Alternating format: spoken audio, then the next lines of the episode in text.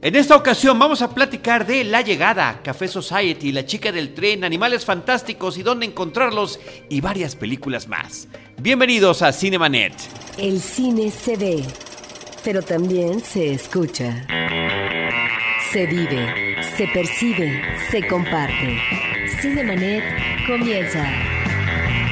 Carlos del Río y Roberto Ortiz en cabina. doble u doble u doble u punto cinemanet punto com punto m x es nuestro portal, es un espacio dedicado al mundo cinematográfico desde hace ya once años. Yo soy Carlos del Río y eh, desde Anchor Sound eh, saludo a nuestra productora Paulina Villavicencio y saludo también, por supuesto, al señor Roberto Ortiz. Hola, ¿qué tal? Roberto, brevísimo como siempre tu saludo, yo que entro tan entusiasta, pero esto es porque ya quieres que entremos en materia. Así es. Vamos a platicar, Roberto, de la enésima película de un director que ha sido, creo que, parte fundamental de nuestra vida como cinéfilos, al menos de la mía lo ha sido, y es Woody Allen, y ahora nos presenta una película que se llama Café Society. Sí, que es una película, hay que mencionarlo, después de que se estrena en la Muestra Internacional de Cine de Cineteca Nacional, Eh, la número sesenta y uno, ingresa también al ámbito comercial. Esta es una película de Woody Allen que me parece, Carlos, que para el público que le gusta el cine es atractiva en tanto que es este tema fílmico eh, que a veces es recurrente, el cine dentro del cine. En este caso, un joven inquieto que llega a Hollywood a visitar a un tío, y el tío es un productor importantísimo de cine en ese lugar, en la industria. O un agente boyana, de relaciones públicas, ¿no? O de relaciones sí. públicas, pero que además se vincula con las estrellas del momento. Inclusive vemos en algún momento un recorrido por esas grandes mansiones aún conservadas de estas estrellas de cine de aquel momento, pero que muchas de ellas ahí están. Que estamos hablando de una historia ubicada en los años treinta de Hollywood. treinta, sí. El personaje que menciona Roberto es interpretado en la cinta por Jesse Eisenberg y justamente este personaje es el que podemos identificar plenamente, como sucede en todas las películas de Woody Allen, en casi todas las películas de Woody Allen, como el alter ego del director y del guionista. Es el hombre que está encarnando sus inquietudes, sus miedos, eh, su esquizofrenia y demás. Que, por cierto, Carlos, eh, bueno, finalmente eh, es a partir de un actor que en los últimos años no necesariamente ya es Woody Allen, en tanto que ya es un personaje viejo, tiene creo que más de ochenta años, difícilmente la haría ya de un papel romántico y de una pareja eh, o de una chica a la cual conquista.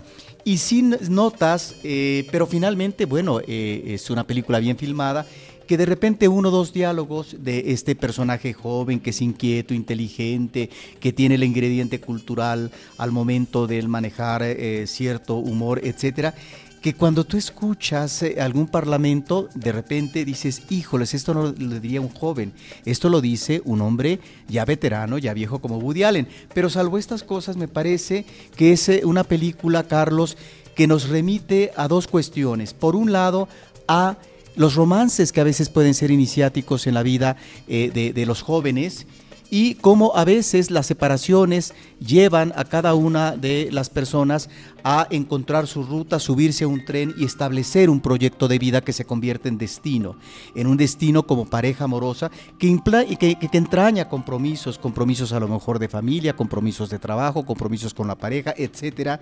Y si efectivamente esto puede derruirse, puede agrietarse, puede trastocarse, si estos personajes del pasado jóvenes se reencuentran. Ahí está el meollo del asunto. Es una comedia que yo creo que deja un sabor agridulce al espectador y que finalmente, para uno como espectador, lo que queda es ese sabor agridulce eh, de una comedia fina, en este caso eh, por parte de Woody Allen. Fíjate que eh, insistí mucho al inicio de este comentario que ha significado mucho este realizador en nuestra vida como cinéfilos. Y debo decirte, Roberto, que de los últimos diez, quince años de la filmografía de Woody Allen, yo creo que esta es una de las películas que menos, menos me han gustado. Es una cinta que ciertamente en cada una de ellas, en cada película de Woody Allen, identificamos las mismas inquietudes sobre la pareja, sobre la sexualidad y, y muchas otras cosas. Los temores y las inseguridades. El, el, el judaísmo y... Eh, no y este el, la, contra, el, la contraparte entre el mundo de que se puede vivir en, en Hollywood, en Los Ángeles, contra el que se vive en Nueva York y demás. Siento que esta película en particular, si bien efectivamente muchas mezclan esos temas, aquí me parece que como que está agarrando pedacitos de muchas otras que ya tenemos bien identificadas. Ahí está ese pedacito de Nicole que tiene que ver con esta confrontación entre estas dos ciudades y estas dos culturas eh, que están en, un, en los extremos de los Estados Unidos. Por otra parte, tomaría yo elementos de esta cinta de Días de Radio, que también está ubicado en una época cercana, eh, y, y varios otros, Roberto, que me parece que me queda esta película como una colección de sketches más que como una historia sólida. Te diré yo un tema, nada más por mencionar una, y que esto no es un spoiler para nadie, para nadie que no haya visto la película, la escena eh, que es al inicio de la cinta con una prostituta, que me parece que no le veo el mayor sentido que, es, que, es, que esté ahí en esa película, ni veo que aporte a la historia general.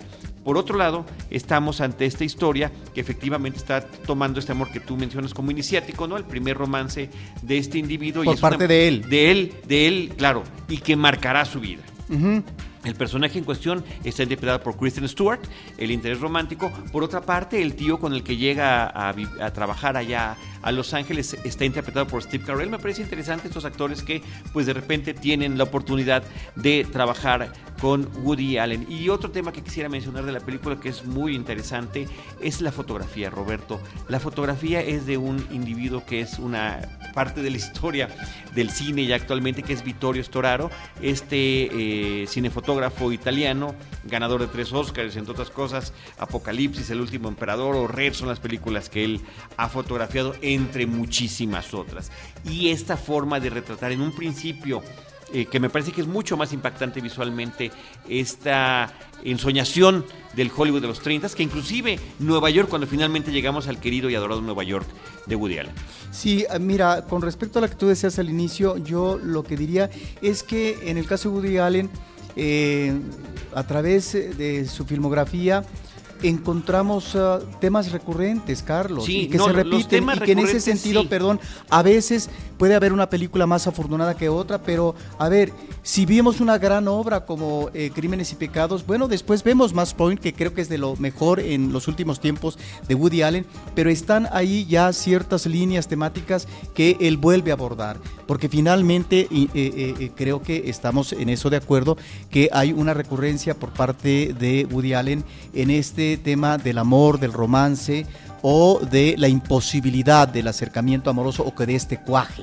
De tal manera que eh, aquí creo que están estos elementos y que es atractivo en la medida en que encontramos este contexto del Hollywood, pero que también, y esto no es porque tenga que manejar un retrato eh, crucial, crudo, como lo hace Martin Scorsese, bueno, también está la delincuencia organizada, también está el mundo gangsteril, ¿no?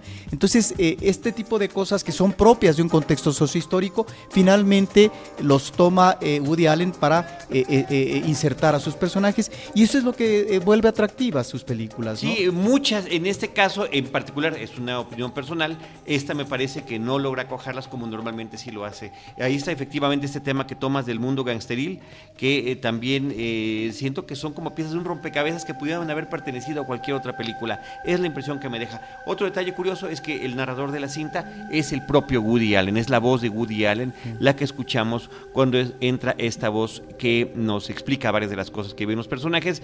Y por otra, destacar también También la presencia impecable de Blake Lively en el papel de Verónica o de la segunda Verónica, sí, de la película. Que está muy bien. Que, que también ahí hay un juego, ¿no? Con esta, con estas dos Verónicas. Que además, que aparecen, ¿sabes qué? En la cinta. Lo interesante aquí son las personalidades diferentes de las dos mujeres con que el personaje masculino principal incursiona en su vida. Eh, una primera chica que finalmente se va por una vertiente material, eh, posiblemente una seguridad también eh, con un personaje mayor que ella, que podría a lo mejor remitirse a la figura paterna, no lo sé. Y esta otra mujer en un segundo momento de su vida para este personaje masculino, donde finalmente se puede dar no solamente la posibilidad del amor como pareja establecida, sino la concreción de la familia. Me parece que ahí encontramos varias cosas. Con respecto nada más a la escena que tú mencionabas del inicio, no, yo creo que no es una, pelic- no es una escena gratuita. gratuita, la de la prostituta, porque tiene que ver no solamente con las inseguridades, inseguridades del personaje masculino, sino finalmente con el momento que está viviendo y lo que va a ser su afán por lograr cuajar un romance, su insistencia una y otra vez con una chica que finalmente le ha dicho conmigo no. Roberto, ¿y no te parece que entramos como a una segunda película cuando entramos a toda esta parte que se desarrolla en Nueva York? Sí, porque ya finalmente es este, este contexto diferente en donde, por eso es también interesante, qué bueno que lo mencionas, porque eh, este chico desde un principio está estableciendo la dirección de destino con esta pareja inicial que está conociendo de trasladarse a Nueva York. Que ahí es donde finalmente eh, se tiene que ver si finalmente ella estaba convencida o no de ir a Nueva York, ¿sí? Uh-huh. Y por eso, claro, pero es la determinación de él en tanto que piensa que está asegurada la relación de pareja. Y esta, eh, eh, este regreso a Nueva York es el regreso a la familia, pero es el regreso a otro tipo de trabajo, pero es el regreso también a un contexto diferente, en donde por eso es interesante que en ese medio nuevamente personajes, eh, digamos, que se encontraron en el pasado, eh, de hace algún tiempo, se reencuentren, y donde ahí está esa descripción que sí, en el caso de Nueva York, creo que Woody Allen tiene elementos para insertarlas, como el ambiente delincuencial, el, el ámbito del negocio, del, de, de, del casino, del centro nocturno, etcétera, ¿no? Bueno, eh, Corey Stoll también aparece en la película. Sí. Es un, un personaje interesante, el que sale como el hermano mayor, sí, justamente el que está involucrado en el mundo gangsteril. Y decir, Roberto, que pese a lo que he comentado, me gusta el desenlace de la película, este tema que tú has descrito como agridulce, me parece que es muy interesante, tanto temáticamente, incluso visualmente, cómo se presentan algunas cosas, y creo que es todo lo que hay que decir al respecto. Y esto, este sí, momento. Nada más, pero es ahí también, en esos momentos muy determinantes, que pueden ser de definición última con respecto al seguimiento o no, como relación de pareja, Carlos, me parece que eh, ahí es donde se tienen que enfrentar a, a un momento de verdad, o a un momento de mentira piadosa. Y en ese sentido me parece que es, eh, eh, está muy bien resuelto esta parte final a propósito de la apuesta amorosa y como pareja establecida si hay viabilidad o no de continuarla. Pues ahí está para todos ustedes Café Society, la más reciente eh, película de Woody Allen, que aparece primero en nuestro país a través de la Muestra Internacional de la Cineteca Nacional y ahora ya está en cine comercial. Roberto Ortiz, vámonos con La Chica del Tren. Girl on the Train es esta película, The Girl on the Train, protagonizada por Emily Blunt.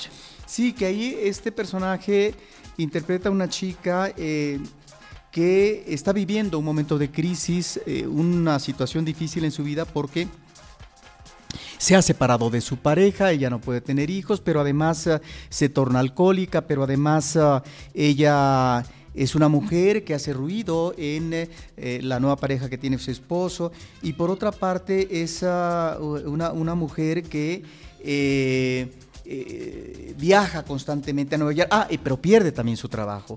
Y entonces estos viajes cotidianos a Nueva York, bueno, eh, le llevan a ver constantemente eh, en una casa eh, a una pareja que parecería que es la pareja feliz en el amor, ¿sí? Una pareja joven. Y entonces entra en una reflexión. Es una película que eh, eh, tiene eh, los elementos propios del thriller policíaco, Carlos, y que creo que no le ayuda mucho eh, que eh, maneje, digamos, como varios tiempos, eh, no porque finalmente eh, no esté así la apuesta narrativa. Hay que eh, recordar que esta película está inspirada en una, eh, digamos, en, en, en una obra y que... Eh, Y que, y, que, y que aquí lo que, lo que vemos, Carlos, es que estos cambios en el tiempo, hace seis meses, hace un mes, etcétera, eh, a veces perjudican en vez de ayudar a la evolución narrativa de la película, en tanto que algunas de las situaciones que son claves, que son uh, importantes eh, dramáticamente, se subrayan demasiado y luego se vuelven como eventos consabidos o que finalmente eh, están como descritos en exceso. Esto creo que eh, redunda negativamente en la película, ¿no? Pero bueno, ahí está una actriz que eh, puede degustar el público, Carlos,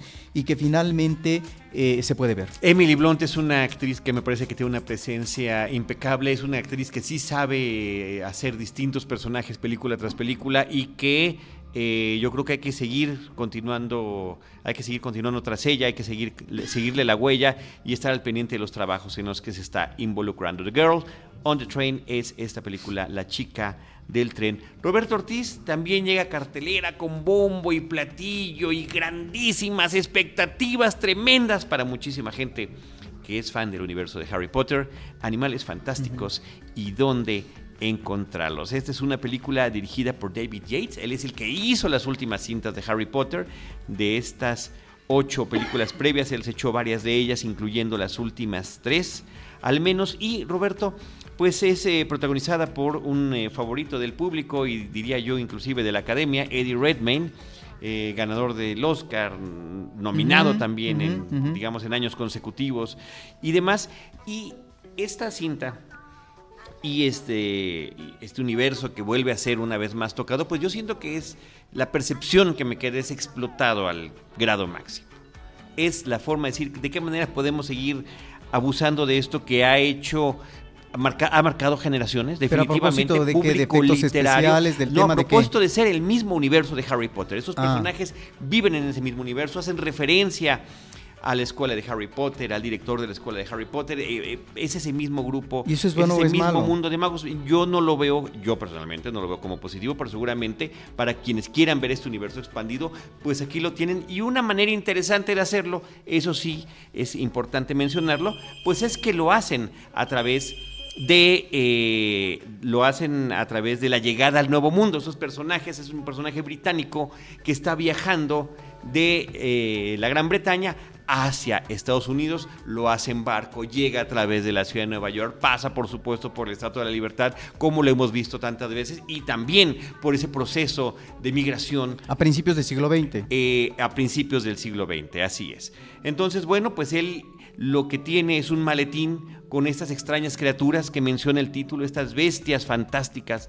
del título en inglés, y se involucrará allí en una serie de sucesos Eh, que tienen que ver con el mundo de la magia, con una serie de situaciones que podrían poner al descubierto de los no magos, como le llaman en el Nuevo Mundo, en América, a los que no practican la magia, a los quienes, a quienes no saben de la magia, y poner estos, estos mundos que se supone que viven en secreto, el mundo de los magos, en peligro. De eso trata la película.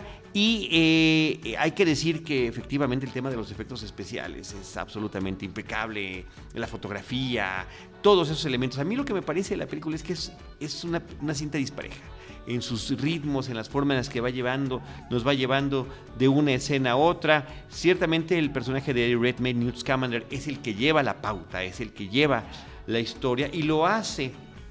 Eh, a través de otros personajes que gravitan con él. Y es allí donde podemos encontrar justamente algunos de los más interesantes. Por una parte, Colin Farrell, como este personaje que tiene que ver con eh, cuidar las normas del mundo de los magos y que estará tras él durante buena parte de la película, pero también con un panadero que eh, resulta se va a convertir en un personaje muy curioso eh, y me parece que eh, un personaje con el que el público se va a poder identificar y de, y de que sale mucho mejor librado que muchos de los otros personajes protagónicos. Pero bueno, ahí está eh, nuevamente este universo de magia, de fantasía, de criaturas fantásticas, donde siento también, así como digo que se explota el, el, el tener más de este propio universo, creo que también se explota a veces en la forma en la que se alargan muchas escenas para que podamos disfrutar y ver el efecto especial de estos animales extraños, raros, bizarros, combinaciones de otras criaturas que podemos conocer, que están en esta película y que deben permanecer completamente ocultos de los seres eh, normales y, ¿y él comunes, como actor, ¿cómo está como él? Todos nosotros. Él, yo lo siento que como moderado, como tratando de ser distinto a lo que ha hecho, como que siempre está, es parte del personaje, pero pues no, no siento que genere demasiada empatía. Y por otra parte, la película está sentando las bases muy claramente para seguir una serie de secuelas eh, donde ya se introduce un personaje antagónico que, al igual que Voldemort, pues también será el gran némesis de las otras historias que vendrán. Por ahí está Samantha Morton en un papel muy interesante eh, que tiene que ver con esta, literalmente con esta cacería de brujas que de repente se puede desatar con estos, estas intolerancias que pueden existir en la sociedad. Y, y, y bueno, hay ciertas, no, no menciono muchas más cosas de la trama porque ciertamente es interesante es irlas descubriendo a lo largo de la película. El sabor que me deja, una película palomera, una película entretenida, eh, dispareja, sí, pero tampoco me pareció nada particularmente sobresaliente. Hay que decir que no quisieron tomar ningún riesgo.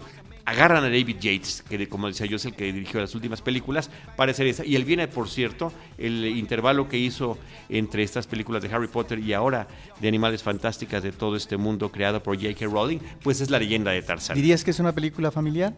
Es una película familiar completamente.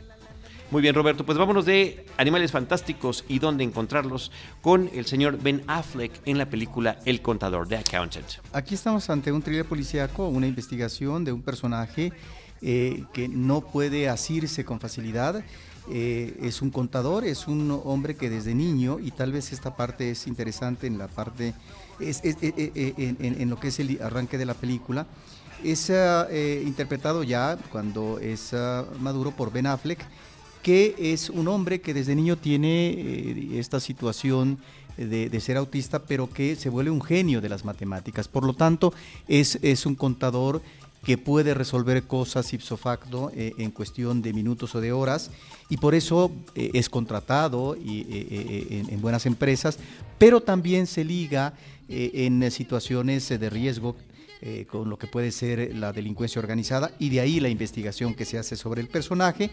Es, eh, me parece que un trabajo que Eh, narrativamente se va llevando de manera efectiva, y que al final, Carlos, me llama la atención que una película de este tipo, eh, porque además tiene un reparto actoral propio de, de Hollywood, que eh, eh, remate eh, politi- que, que su remate sea políticamente incorrecto. Es decir, en las películas eh, de diferentes géneros eh, de Hollywood, siempre el final, Si, si, si, si hay una situación de injusticia, si hay una situación de crimen, eh, se encarga la justicia institucional de enmendar la plana, ¿no? Y aquí, ¿no?, se salen de ese cartabón, y finalmente no es que festejen, pero finalmente hay, digamos, está implícita una justificación de este manejo eh, que puede llegar al, al crimen eh, por parte del personaje principal. Claro, porque en la trama, en la historia, pues de repente se atraviesa una posibilidad amorosa.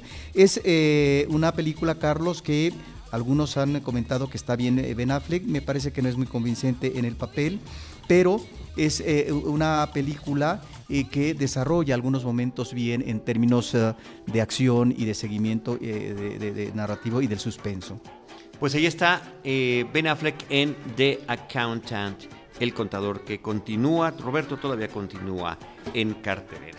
Oye, quiero yo comentar una película que es de las que más me han impactado últimamente. Es una película con la, a la que llegué sin ninguna expectativa, realmente prácticamente eh, sin conocimiento de, de su temática. Por el póster se ve que se trata, y además el título lo dice, La Llegada. Arrival es el título original de eh, el contacto extraterrestre, naves de otro planeta que se aparecen en ciertos puntos estratégicos para los visitantes, porque no sabemos por qué están en esta distribución a lo largo del globo, doce naves que eh, de repente pues, se ponen en ciertos sitios alrededor de nuestro planeta. Bueno, pues esa premisa que pareciera la misma del Día de la Independencia no podría estar más alejada del tono que maneja el Día de la Independencia. Es una película de ciencia ficción dura, de una ciencia ficción seria que nos trataría de acercar lo que realmente pasaría si de repente tuviéramos estas presencias y que ignoráramos de que, cuál es el propósito que persiguen, y donde cada nación donde, han, donde, donde se aparecen está tratando de establecer comunicación con ellos. En el caso, sí, Roberto, adelante. Y que no sé si como antecedente fílmico remoto, Carlos, podría caber aquí, aunque es otro tipo de presencia, el monolito en dos mil uno, Odisea del Espacio. Sí, por una parte, pero estaría más relacionado, Roberto, con eh, yo le encontraría ecos de encuentros cercanos del tercer tipo, inclusive de la película Contacto. Contacto. Contacto, por supuesto.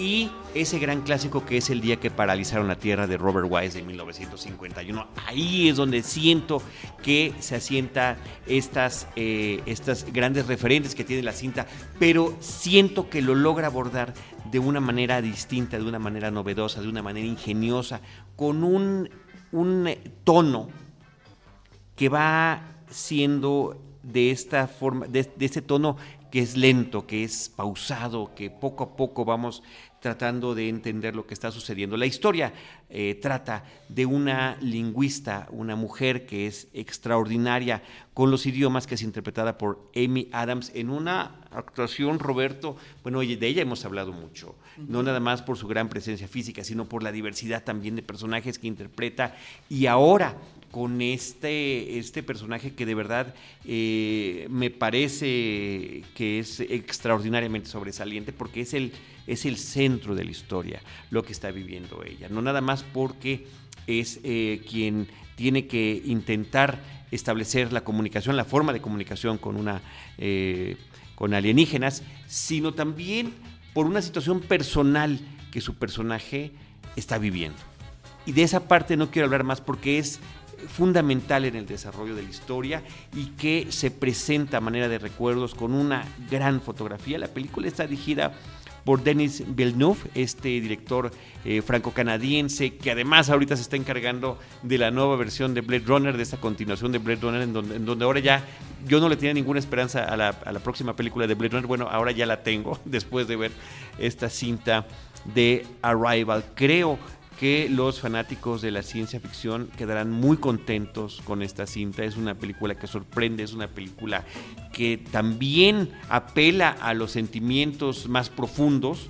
Eh, por una parte también está el tema de, de la, del significado de la, de la paternidad, que me parece que eso es un punto muy importante que maneja la película. Actúan en la cinta Jeremy Renner y Forrest Whitaker. Jeremy Renner es un científico que también eh, eh, se aproxima con ella a esta posibilidad de comunicación, y Forrest Whitaker, un personaje diríamos arquetípico también en este tipo de cintas, es el militar que representa al gobierno, que está tratando de cuidar los intereses del pueblo estadounidense y que también representa esta forma sesgada de ver eh, nosotros como pueblo, como nación, vamos a tratar de entender esto independientemente de lo que hagan los demás y de cómo logren lidiar con esta forma de vida extraterrestre y el desconocimiento de las intenciones que tengan.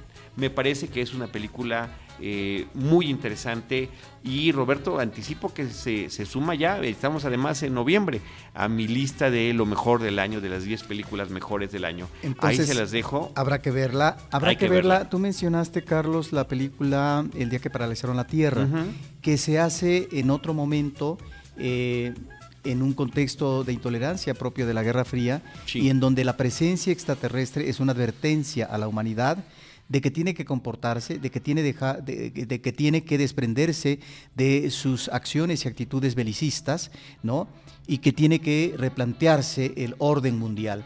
De tal manera que ese clásico, eh, Carlos, de Robert Wise, ahora que tú mencionas esto eh, y, y otros títulos, eh, dependiendo obviamente eh, del momento en que se producen, es también la forma a veces, claro, obviamente tiene que ver con el guión original, bla, bla, bla. Y con la historia eh, original. Y con también. la historia original uh-huh. eh, de eh, eh, cómo eh, se eh, trata argumentalmente al otro, en este caso al extraterrestre, al diferente, si hay una posibilidad de relación armoniosa y pertinente o finalmente eh, la relación va a ser hostil y por lo tanto hay una actitud agresiva eh, de los extraterrestres. Esto me parece muy interesante porque creo que lo retrata muy bien Hollywood, y en el caso de eh, El día que paralizaron la Tierra estamos ante una película eh, eh, eh, diferente en ese sentido. Sí, y, bueno, y fundamental, pero, pero también fundamental me parece que este tipo de ciencia ficción está tomando elementos de la realidad, está haciendo una crítica a, a cada uno de sus momentos históricos, y esta película afortunadamente no se escapa de ello, también lo está haciendo, y me parece que ese es uno de los valores más importantes que tiene. Entonces, eh, y, y, de, y también pensar, Roberto, en esos eh, más de sesenta años que han transcurrido entre una película y otra, qué tanto ha cambiado o qué tanto hemos regresado como humanidad a las andadas. Me parece eh, que eso es un aspecto también interesantísimo que tiene esta cinta Arrival. Por cierto, que por ahí hay una película que se llama The Arrival, La Llegada, con Charlie Sheen hace algunos años, que más bien está, en, eh, diríamos, una especie de película tipo B, interesantona también, sobre una eh, eh, conspiración extraterrestre, extraterrestre, donde los extraterrestres, esto es la otra película ¿eh? de Charlie Sheen, con Charlie Sheen, donde los extraterrestres ya se, eh, eh, se involucraron con la sociedad en la Tierra, están dirigiendo grandes empresas y su eh, interés es poder contaminar la Tierra para hacerla habitable para ellos mismos, ¿no? Es, bueno, un, otra cosa interesante que también tiene que ver con su crítica. Pero esta Arrival de, eh, de este director eh, franco-canadiense y con esta Amy Adams impresionante, me parece que todavía va a dar mucho de qué hablar y seguiremos hablando, Roberto, a principio de ella, eh, a principios del próximo año, cuando estemos pensando en el tema de los Óscars. Roberto, vámonos a terminar el tema de las películas que están en cartelera comercial con una cinta animada que, eh, que llegó a la cartelera en México.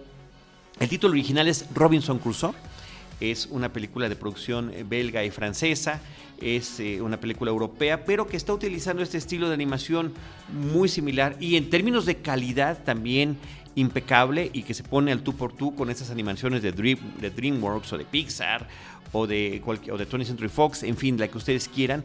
Así está el nivel de animación de la película. En México le ponen Las locuras de Robinson Crusoe, y para, ella, para mí ahí empiezan las tristezas, Roberto, porque eh, el personaje de Robinson Crusoe, que ya va a cumplir trescientos años de existencia, que ha marcado un hito en la literatura y que además el cine lo ha retratado pues, desde, desde, desde los albores de la, cinema, de la cinematografía, con Georges Méliès, o en puntos muy interesantes. El mismo Luis Buñuel dir, eh, dirigió aquí en México. Una filmó, película en colores. Aquí en México, sí, y además una película que se filmó en inglés y en español para el público este, latinoamericano y para el público internacional sobre este personaje, eh, y que otros actores en distintos momentos, como Aidan Quinn o Pierce Brosnan, eh, Peter O'Toole, han interpretado a Robinson Crusoe. Bueno, aquí Robinson Crusoe eh, se limita a ser el sinónimo de náufrago.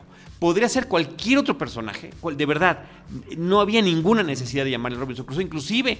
En, en Canadá, por ejemplo, la película se estrenó con el título de Wildlife, la vida salvaje, porque es mínimo lo que tiene que ver el, el pretexto del... Pero del es un gancho comercial, Carlos. Es un gancho comercial que, que pierde, deja, deja perdida una oportunidad, Roberto, para presentar a un personaje literario a nuevas generaciones, porque hace muchos años que no tenemos un Robinson Crusoe en la pantalla grande o un Robinson Crusoe del que nos podamos acordar. Bueno, este no va a ser el caso. Aquí la película está centrada en los, en los animales, en las criaturas en torno a la historia de Robinson Crusoe, principalmente con las que viven en la isla a donde él llega, pero también las que llegan con él en el barco y en otro momento las de un barco pirata que eh, tiene un, que ver con la historia. Entonces estas criaturas, eh, principalmente un loro, Eh, y un tapir, un puercoespín, otra ave, se están preguntando quiénes son estos extraños, estos animales monstruos marinos que están llegando y que ahora están en, en nuestra isla, en una isla paradisíaca. Además ellos están viviendo el paraíso absoluto donde comparten la comida, el esplendor de la naturaleza, el clima y demás, pero justamente el loro o el perico es el que está ya aburrido de eso y entonces tiene cierto interés por ver qué hay más allá, qué otras cosas pueden existir en su vida. Esa es como la premisa de la película. Interesantemente también otros animales son los grandes villanos de la película, los antagonistas, un par de gatos salvajes que llegan en la embarcación de este naufragio. Eh, por cierto, ahí serían algunos de los detalles, de los pequeñísimos detalles que respetan de la historia de, de Daniel Defoe, que, es, que lo escribió, eh, insisto yo, hace casi trescientos años, eh, de, los, de los animales que sobrevivieron al naufragio, que fueron dos gatos, un perro y este eh, perico, que se vuelve también parte importante de la historia. Al perico le pone Tuesday, le pone martes, este, pues también haciendo referencia al otro personaje que él eh, rescata de unos caníbales en la historia original y que le pone viernes, ¿no? Su, su compañero a lo largo de los que en la novela eh, pues estuvo casi veintiocho o veintinueve años eh, como eh, en esta situación de este naufragio, ¿no, Roberto? Pero bueno, de eso trata la película, independientemente de la buena animación y de que hay planosecuencias interesantes, técnicamente hablando. Eh, tristemente no nos queda tampoco ningún personaje del que quedemos particularmente enamorados o, este, o tampoco alguna secuencia memorable que uno quisiera rescatar. ¿Pero a tu hijo le gustó? No la, no la fue a ver conmigo, no tuvo oportunidad de acompañarme a esta función en particular, pero sí, ese, ese, ese sería otro parámetro que poner, pues, ya, ya te lo comentaré. Y la fauna yo creo ya que le va a llamar mucho la atención. No, la, además, la, en serio, la calidad es increíble, la, la, los colores que utilizan, las texturas. Todo eso está muy bien, pero como siempre el meollo del asunto, Roberto, con una buena o mala calidad de animación o de técnica es la historia, y me parece que ahí es donde finalmente pues esta cinta cogea, e insisto en esta oportunidad perdida de rescatar la historia de este personaje literario y también cinematográfico, como he mencionado. Eh, por último, Roberto, este, no sé si dije que uno de los personajes que sobrevivió de los animales del naufragio es un perro, que me parece que su historia en particular de ese animal es muy interesante eh, y distinta a lo que vemos en otro tipo de animaciones. Hasta ahí, las locuras, las, no las aventuras, las locuras de Robinson Crusoe. No hay, no hay tales locuras, ¿eh? Por cierto, y menos particularmente de este eh, Robinson Crusoe, que francamente pues es medio inútil y tiene que necesidad de recurrir a esos animales para salvarse. Roberto Ortiz, en cartelera alternativa tenemos la película Francofonía. Bueno, es parte de la muestra número sesenta y uno de la Cineteca Nacional, Carlos. Eh, ya en Cineteca se han presentado películas anteriores de Alexander Sokurov, creo que así se dice, y ahora es Francofonía, una coproducción de Francia, Alemania y Países Bajos. Es un documental, Carlos, eh, que de alguna manera el tema lo retoma este director, porque ya había hecho una película técnicamente soberbia, porque a partir de un plano secuencia hace un recorrido de casi trescientos años de historia rusa, a través de las piezas, de los espacios, de ciertas figuras históricas eh, en el Museo Hermitage. De tal manera que eso, eh, Carlos, que hizo como gran portento técnico, eh, ahora él se remite en eh, Francofonía, es también documental, repito, a una película que creo que nos enfatiza eh, el vínculo ferviente, amoroso que tiene el director por el arte. Pero el arte que finalmente nosotros conocemos se encuentra en espacios públicos, en museos, pueden ser galerías o museos privados, pero eh, digamos algunos de los más importantes pues son museos nacionales, eh, etcétera. De tal manera que ahí lanza una reflexión, Carlos, muy interesante, porque efectivamente es el Museo Louvre en París, en un momento específico histórico, es la Segunda Guerra Mundial, y en mil novecientos cuarenta se da la invasión de Alemania a Francia, ya están los alemanes en París. ¿Y a qué se remite el documental? Pues a que el encargado del Louvre y un conde ale- alemán, que es el que tiene que resguardar, proteger los intereses de Alemania, eh, del arte que finalmente está en los países que están invadiendo, Carlos, en la Segunda Guerra Mundial, bueno, se tienen que poner de acuerdo para que la obra Eh, plástica, sobre todo, se quedan eh, las esculturas, eh, la obra plástica, gráfica, salga del Louvre como espacio y lo confinen, lo metan a castillos. ¿Por qué a castillos? Para efectivamente, si hay algún bombardeo en París, eh, eh, la obra eh, plástica de muchos siglos no se vea afectada. Y estamos aquí, decía yo, ante una reflexión con respecto a Eh, ¿cuáles son estos orígenes de estos espacios maravillosos como un museo como este? Bueno, tiene que ver con el poder. Y en este caso aparece, digamos, en una, dos, tres ocasiones, ni más ni menos que Napoleón Bonaparte. Claro, porque el poder y las conquistas territoriales, como en la época de Napoleón, Eh, muchas de las gratificaciones, o diríamos de los botines o de los trofeos de guerra, pues tenían que ver con el arte, es sustraer de esos países conquistados arte muy importante que eh, pertenecieron a civilizaciones de siglos atrás y que finalmente quedaron como destino final, como espacio al público en estos museos como el de París, el Louvre. Entonces me parece que en ese sentido ahí está, eh, no solamente en el siglo veinte, Eh, la, la dificultad y la crisis eh, para ver de qué manera se resguarda, se protege la obra de arte de muchos siglos, de muchos artistas, de muchos países eh, que eh, puede entrar en peligro, pero están los referentes históricos como Bonaparte. De tal manera que me parece que es una película sumamente oportuna, porque de repente eh, uno como espectador, Carlos, va a los museos, a las galerías y no toma en cuenta eso.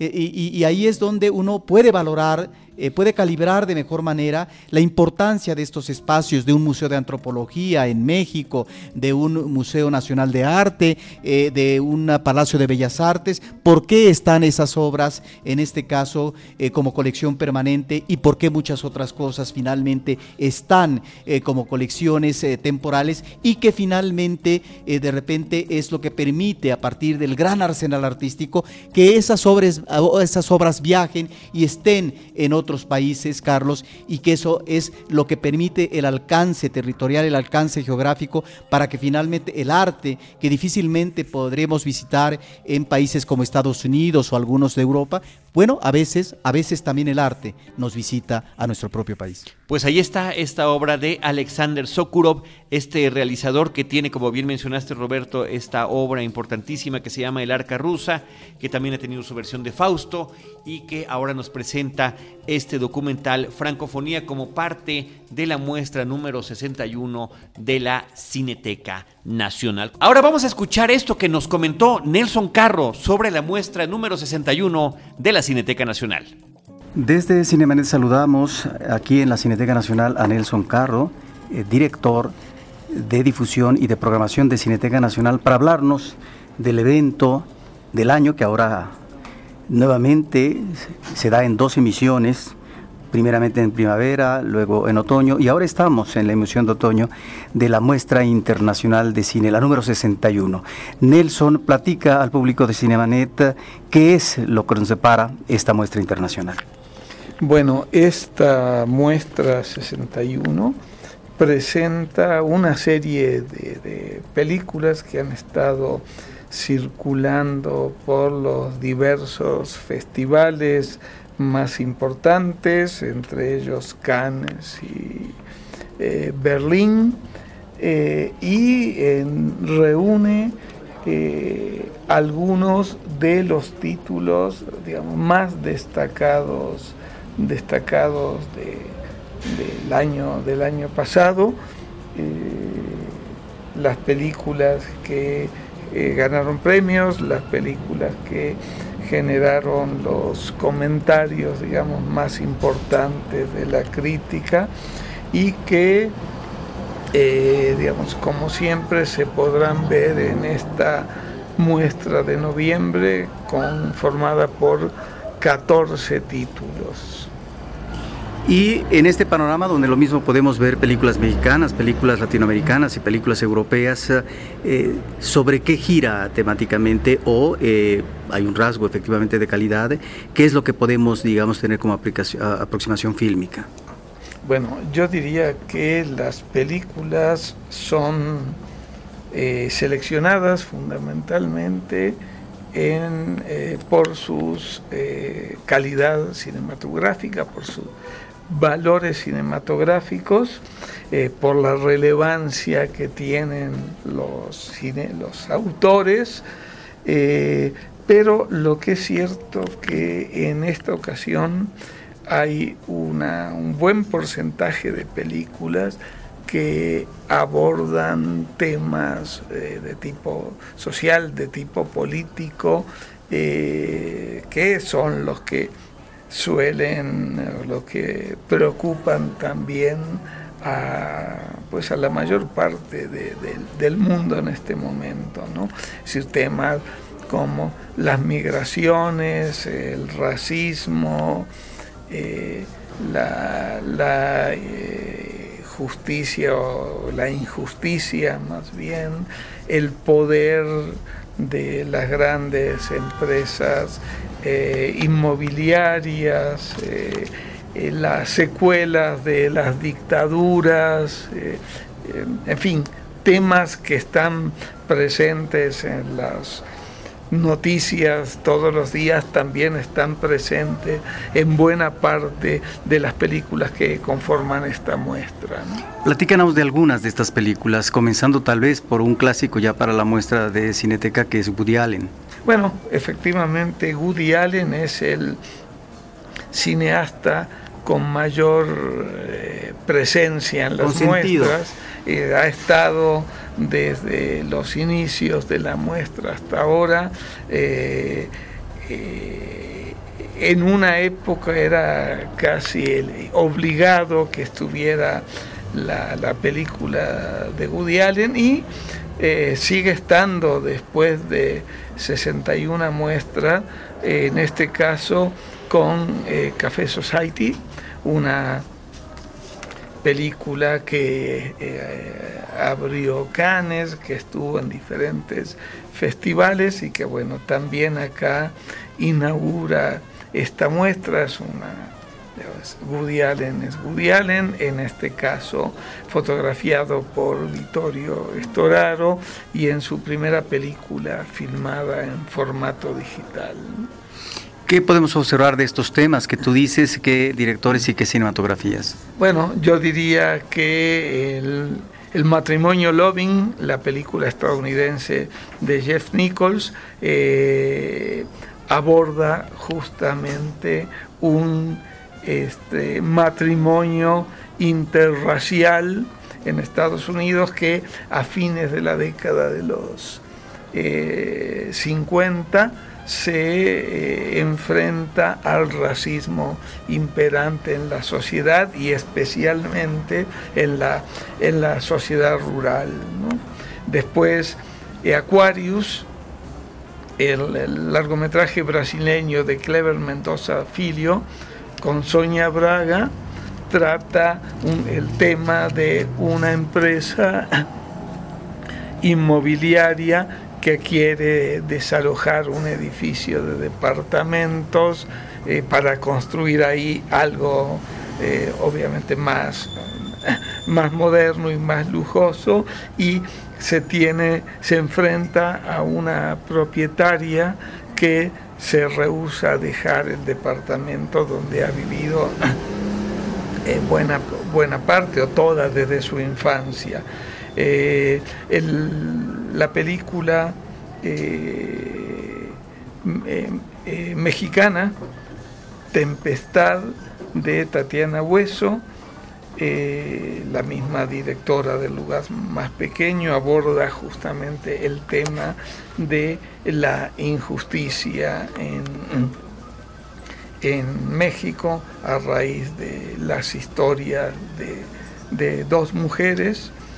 Eh, Fátima, la película, una película francesa de Philippe Faucon, eh, trata tam- el tema, el racismo en el racismo y la y la difícil integración de los eh, africanos, norteafricanos en Francia, y eh, digamos y lo hace de una de, de una manera, digamos, no necesariamente centrada en los migrantes más pobres, sino incluso en una generación cuyos hijos ya tienen estudios universitarios, acceden a, lo, a los estudios, pero que de todas formas siguen sin encontrar una la integración, digamos. Por otro lado, Fuego en el Mar, Fuoco a Mare, la película italiana de Gianfranco Rossi, está ambientada en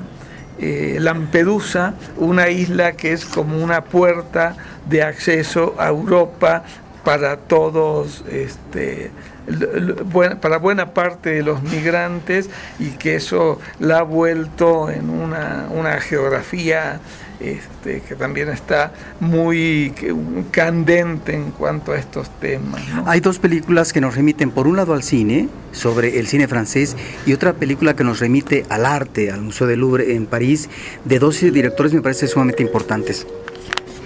Un viaje a través del cine de Bertrand Tavernier es efectivamente un largo largometraje, son más de tres horas en las que Tavernier pasa revista de una manera bastante personal a la historia del cine francés. Eh, creo que es un, un documental imprescindible para, para todos los cinéfilos, eh, porque, digamos, el cine francés es el cine que realmente ha... ha marcado a muchas generaciones, ¿no? Y bueno, y Tavernier hace un recorrido muy este, extendido y muy riguroso sobre toda esta historia del cine francés.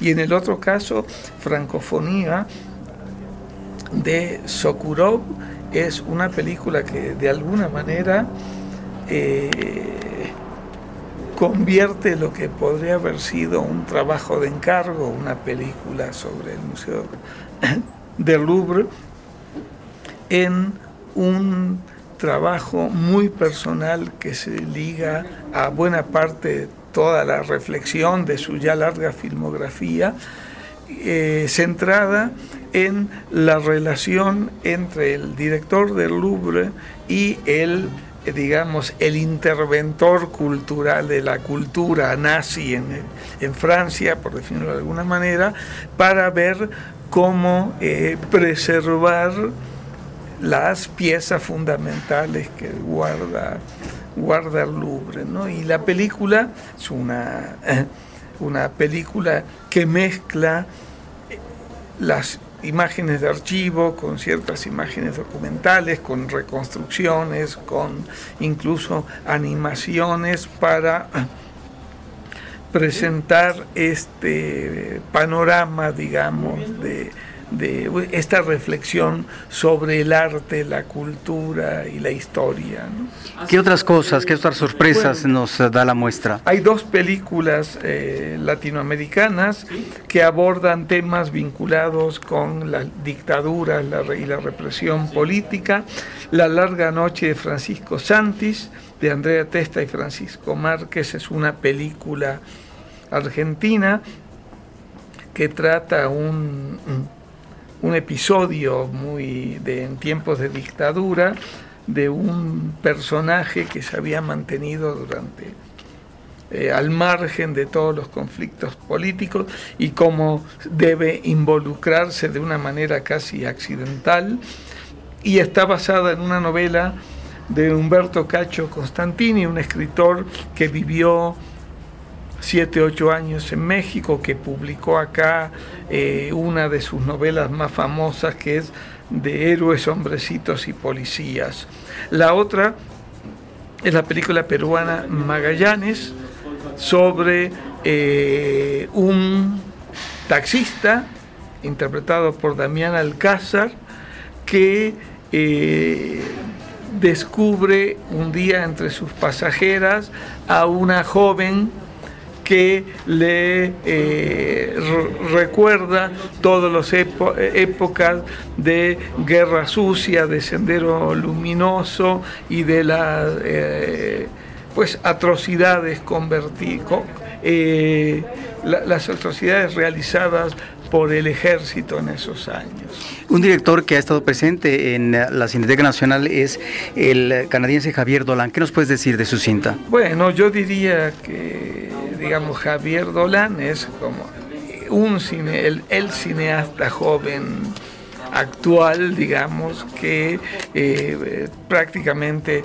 es casi obligatorio eh, la, su presencia en las muestras, en este caso una con una película con un importante reparto francés: Nathalie Baye, Vincent Cassel, Marion Cotillard, Léa Seydoux, eh, una película que también ha estado en Cannes, ha estado en Hamburgo, en Toronto, este, y creo que va a ser de los de las películas más este, cobijadas, la atención y más efectivamente más comentada.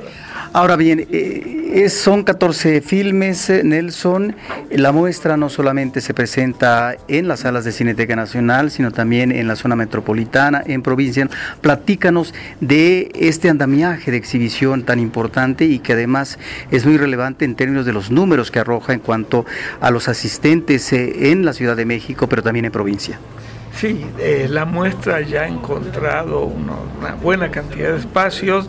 Son, aparte de Cineteca, son alrededor de otras dieciséis, dieciocho sedes en la Ciudad de México, y esperamos que este año algunas más todavía en el resto del país, lo que eh, darán una asistencia que puede fluctuar por los ochenta mil espectadores. Es una cantidad eh, muy importante, y de esos ochenta mil espectadores, eh, más o menos la mitad eh, son en la Ciudad de México, entre Cineteca y el resto del área metropolitana, y el, el otro en provincia. Quiere decir que ya la asistencia de provincia a la muestra es equiparable a la asistencia en la Ciudad de, de México, lo que, digo, de años para acá significa un muy buen crecimiento, ¿no? Antes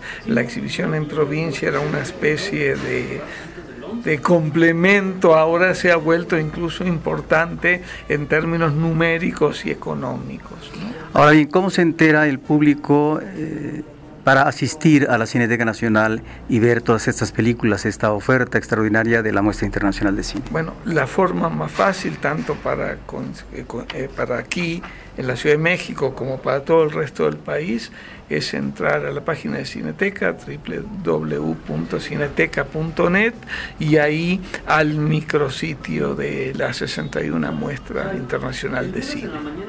Nelson Carro, director de difusión y programación de la Cineteca Nacional, Cinemanet, su público te agradece esta entrevista. No, gracias a ti, Roberto. Con eso, Roberto, llegamos a la conclusión de este episodio. Recordamos las películas que hemos comentado: Café Society, La Chica del Tren, Animales Fantásticos y Dónde Encontrarlos, El Contador, La Llegada, Las Aventuras de Robinson Crusoe y Francofonía. Les recordamos nuestras redes sociales: arroba Cinemanet, facebook.com diagonal Cinemanet, Cinemanet uno en Instagram y Cinemanet uno también en YouTube. En cualquiera de esos espacios, nosotros, todo el equipo de Cinemanet, como lo hacemos desde hace once años, les estaremos esperando con cine, cine y más cine. Cinemanet termina por hoy. Más cine en Cinemanet.